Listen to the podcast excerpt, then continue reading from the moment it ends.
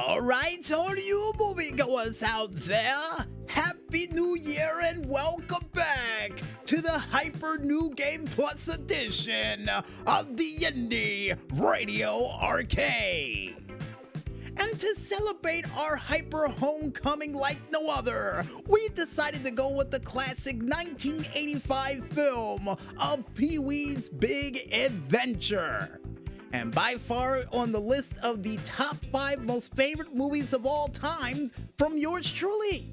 Seriously, this was definitely in the top five next to Speed, and I do believe Ace Ventura as well as Dumb and Dumber.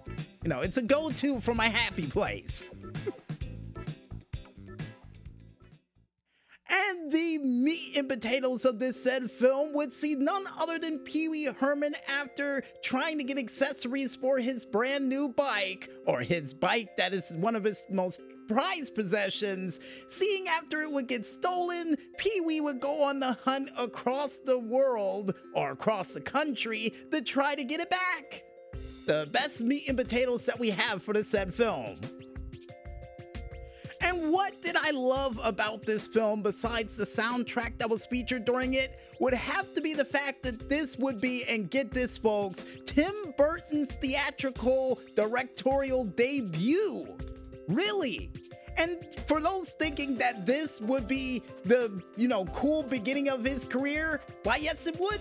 Because immediately after directing Pee Wee's Big Adventure, he would go on to direct not only Beetlejuice, Edward Scissorhands, even movies like Batman and Batman Returns to follow things up, even Mars Attack as well as The Corpse Bride, Planet of the Apes, Big Fish, Alice in Wonderland, Dark Shadows, Dumbo, Charlie and the Chocolate Factory, Sweeney Todd, even Ed Wood, as well as Big Eyes, and as well as being responsible for the Netflix original series of Wednesday. Whew, the best, the best you know, career retrospective of Tim Burton after this film. And boy, let's just say he had a very interesting 80s into the 2000s with all those cult classic hit films that he was able to come out with. but besides Tim Burton and his career, folks, we now go into the actors that was featured during this film, which really had a soft spot in my heart, especially the man, the myth, the legend himself, Paul Reubens, who would play Pee Wee Herman in not only Pee Wee's Playhouse, but also Pee Wee's Big Adventure, Big Top Pee Wee, and would even play Flight of the Navigator as Max in the 1986 film, and would even be a part of Bob's Burgers for one episode as Pat even would be able to be Oliver in the short series of The Crown with a Shadow, as well as playing Pointiest Pig in the Tom and Jerry show for one episode, and was even a part of What We Do in the Shadows as Paul, but would not be his only role as a vampire. Because for those who remembered the classic Buffy the Vampire Slayer film, Flair. In that classic movie, folks, we would see him playing a one armed vampire that would really over dramatize a death, if that's such a word. But besides Paul Reubens, folks, we also have none other than Elizabeth Daily, who would not only be Dottie a part of Pee Wee's Big Adventure, but would also be Tommy Pickles as well as a Southern woman featured in 37 episodes of Rugrats, as well as playing Buttercup, a kid and a little boy in 78 episodes of the Powerpuff Girls, and was also Lauren as Lauren in the movie Valley Girl. And also alongside with that would play Steve and record album as well as Andy and 71 episodes of Curious George. Just to name a few things so we're not here all night. Next up, you have none other than Mark Holton, who would not only play Francis Buxton in Pee Wee's Big Adventure, but would also play Ozzy in the film of Leprechaun, also playing Older Stillwell in A League of Their Own, and was also none other than spectator. It's Enrico Palazzo in the said film of The Naked Gun the, from the Files of the Police And by the way, folks, in the near future, we will be redu- reviewing the entire Naked Gun series, just as a heads up. But to get things back on track, folks, you also have Diane Salinger, who would not only be Simone in Pee Wee's Big Adventure, but would also play a psychiatrist in Ghost World, and also Apollonia, hopefully we said that name right, in 18 episodes of Carnivale. Oh, and before we forget, would even play the Penguin's mother in Batman Returns. Next up on the plate, you have none other than Judd Omen, who would not only play Mickey in Pee Wee's Big Adventure, but would also play Jamis in the movie Dune, Marco the driver in Lovely but Deadly, even the Nicaraguan captain in Red Dawn, the original Red Dawn, as well as playing none other than Juan Marco Vargon in CSI Miami for one episode. Next up on the plate, you have the late great Irving Hellman, who would not only play Mr. Crotray in Pee Wee's Big Adventure, but would also be a stockholder in the movie Big Business. Just three years after Pee Wee's Big Adventure, too. Nice. Next up on the list, you have none other than Monty Landis, who would not only play Mario in Pee Wee's Big Adventure, but would also play Sid Goldberg in Body Double, Gravedigger in Young Frankenstein, and even Dr. Dodd in Real Genius. Next up on the plate, you have none other than Damon Martin, who would not only play Chip in the movie Pee Wee's Big Adventure, but also would play Larry in Ghoulies 2, as well as playing Rusty Sterling in Amityville 1992 It's About Time. Huh. I keep forgetting they came up with weird sequels to that film of a haunted house. But to get back on track, folks, he was also the producer behind the 2009 film of Night of the Demons. Next up on the plate, folks, we have none other than Alice Nunn, who would not only play Large Marge in Pee Wee's Big Adventure, but would also play Helga in Mommy's Dearest, as well as playing Miss Callahan in The Fury, and as well as playing none other than Miss Sylvia Cavell in the film of Trick or Treat, the original one, the 1986 version. And also would play the nurse in 3 O'Clock High, which is a movie we will review in the near future too as well, folks.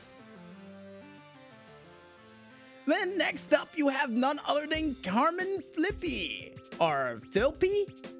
We'll go with the second one just in case, who was not only the old man in the bar and the Leonard singer, but was also the hobo on the train in the movie of Pee Wee's Big Adventure, as well as playing Old Man Withers in Wayne's World in 1992, as well as playing the signal maintainer in the Runaway Train movie in 1985, and as well would play none other than Reverend Jackson P. Sayer in the 1988 film of Halloween 4 The Return of Michael Myers. So, three years after being involved with the Pee Wee Herman movie, he goes straight to horror. Sounds about right. Then next up, folks, we have none other than the late great Phil Hartman, who would not only be a part of one of my favorite shows of all time of NewsRadio as Bill McNeil in at least 75 episodes of it, but was also featured as Ranger John Vicky Johnson in the movie of So I Married an Axe Murderer, as well as being a part of the Christmas film Carl and Michael said we should have mentioned this year, but technically we mentioned it last year of Jingle All the Way as Ted Maltin, as well as being a part of 152 episodes of Saturday Night Live. And Carl and the Maestro said we can mention four more people, so the next man we have up is James Brolin, who would not only be General Ralph Landry in the movie Traffic, but as well as playing none other than John Blaine in Westworld, even a part of the Amityville Horror as George Lutz, and even seeing him as Charles Browbreaker or Brewbreaker. We'll go with the second one just in case during the film of Capricorn 1 And just in case for those who are wondering out there, he would also play Pee Wee Herman as well in the movie Pee Wee's Big Adventure. Well, at least when it was on the big screen. Then you have none other than Morgan Fairchild, who would not only be a part of this film as well, playing as Dottie on Scream, I do believe, but would also play none other than Nora Tyler Bing in the said series of Friends for five episodes, as well as playing E Cupid in the movie Venus and seeing her in 29 episodes of the TV series of Falcon Crest as Jordan Roberts. And before you forget, was also Jamie Douglas in the 1982 film of The Seduction. and then we have none other than Ed Griffith, who would not only play the trucker in the movie Pee Wee's Big Adventure, but was also none other than the host, of part of the Kentucky Fried movie. And seeing her also as Evan Stone in the Jigsaw murders, no, nothing to do with the Saw series that's going into Hellraiser status, Carl and Maestro, the 1989 film and they just give me the thumbs up over in the corner and told me to continue with the last thing she was a part of, as well as being a doctor in the TV series of Highway to Heaven for one episode. Bad. Then finally, last but not least, and before we get into that last but not least, you would also see Dee Snider and Twisted Sister a part of the said movie of Pee Wee's Big Adventure, but also seeing none other than Starletta DuPois, who was also a part of not only The Notebook as Nurse Esther, but was also Miss Patterson in Big Mama's House, Sergeant Hunter in Pee Wee's Big Adventure, and even Sister Sarah in the said movie of Friday After Next. Not bad. Not bad at all. And according to Carl and the Maestro, adding their two cents in, she was also Miss Chambers, a part of Magic Max, and as well as none other than God Git and True to the Game too. Never knew they came out with a sequel for that, but you know, hey, we don't really follow those movies all too often. And according to Carl and the Maestro, there was a third part to that film too. Well, before we go any further down the rabbit hole, folks, three of my favorite scenes featured in this said film would have to be the opening scene where we would see Pee Wee Herman eating a breakfast with a Rube Goldberg machine device that I wanted to build as a kid with K'NEX and failed miserably. But would also be the scene in the bar where we would see Pee Wee Herman doing the Pee Wee Herman dance that lives on to this very day with the song Tequila and also the part of the film where he would wake up the guy in the car with him that turned out to be a criminal and would help him scream as they would fall off the side of a cliff and would land safely due to, I guess, the back of the car turning into a parachute. Don't know how he was able to survive that, but definitely was something funny to see on TV. you know, because I saw the movie on TV before it was on the big screen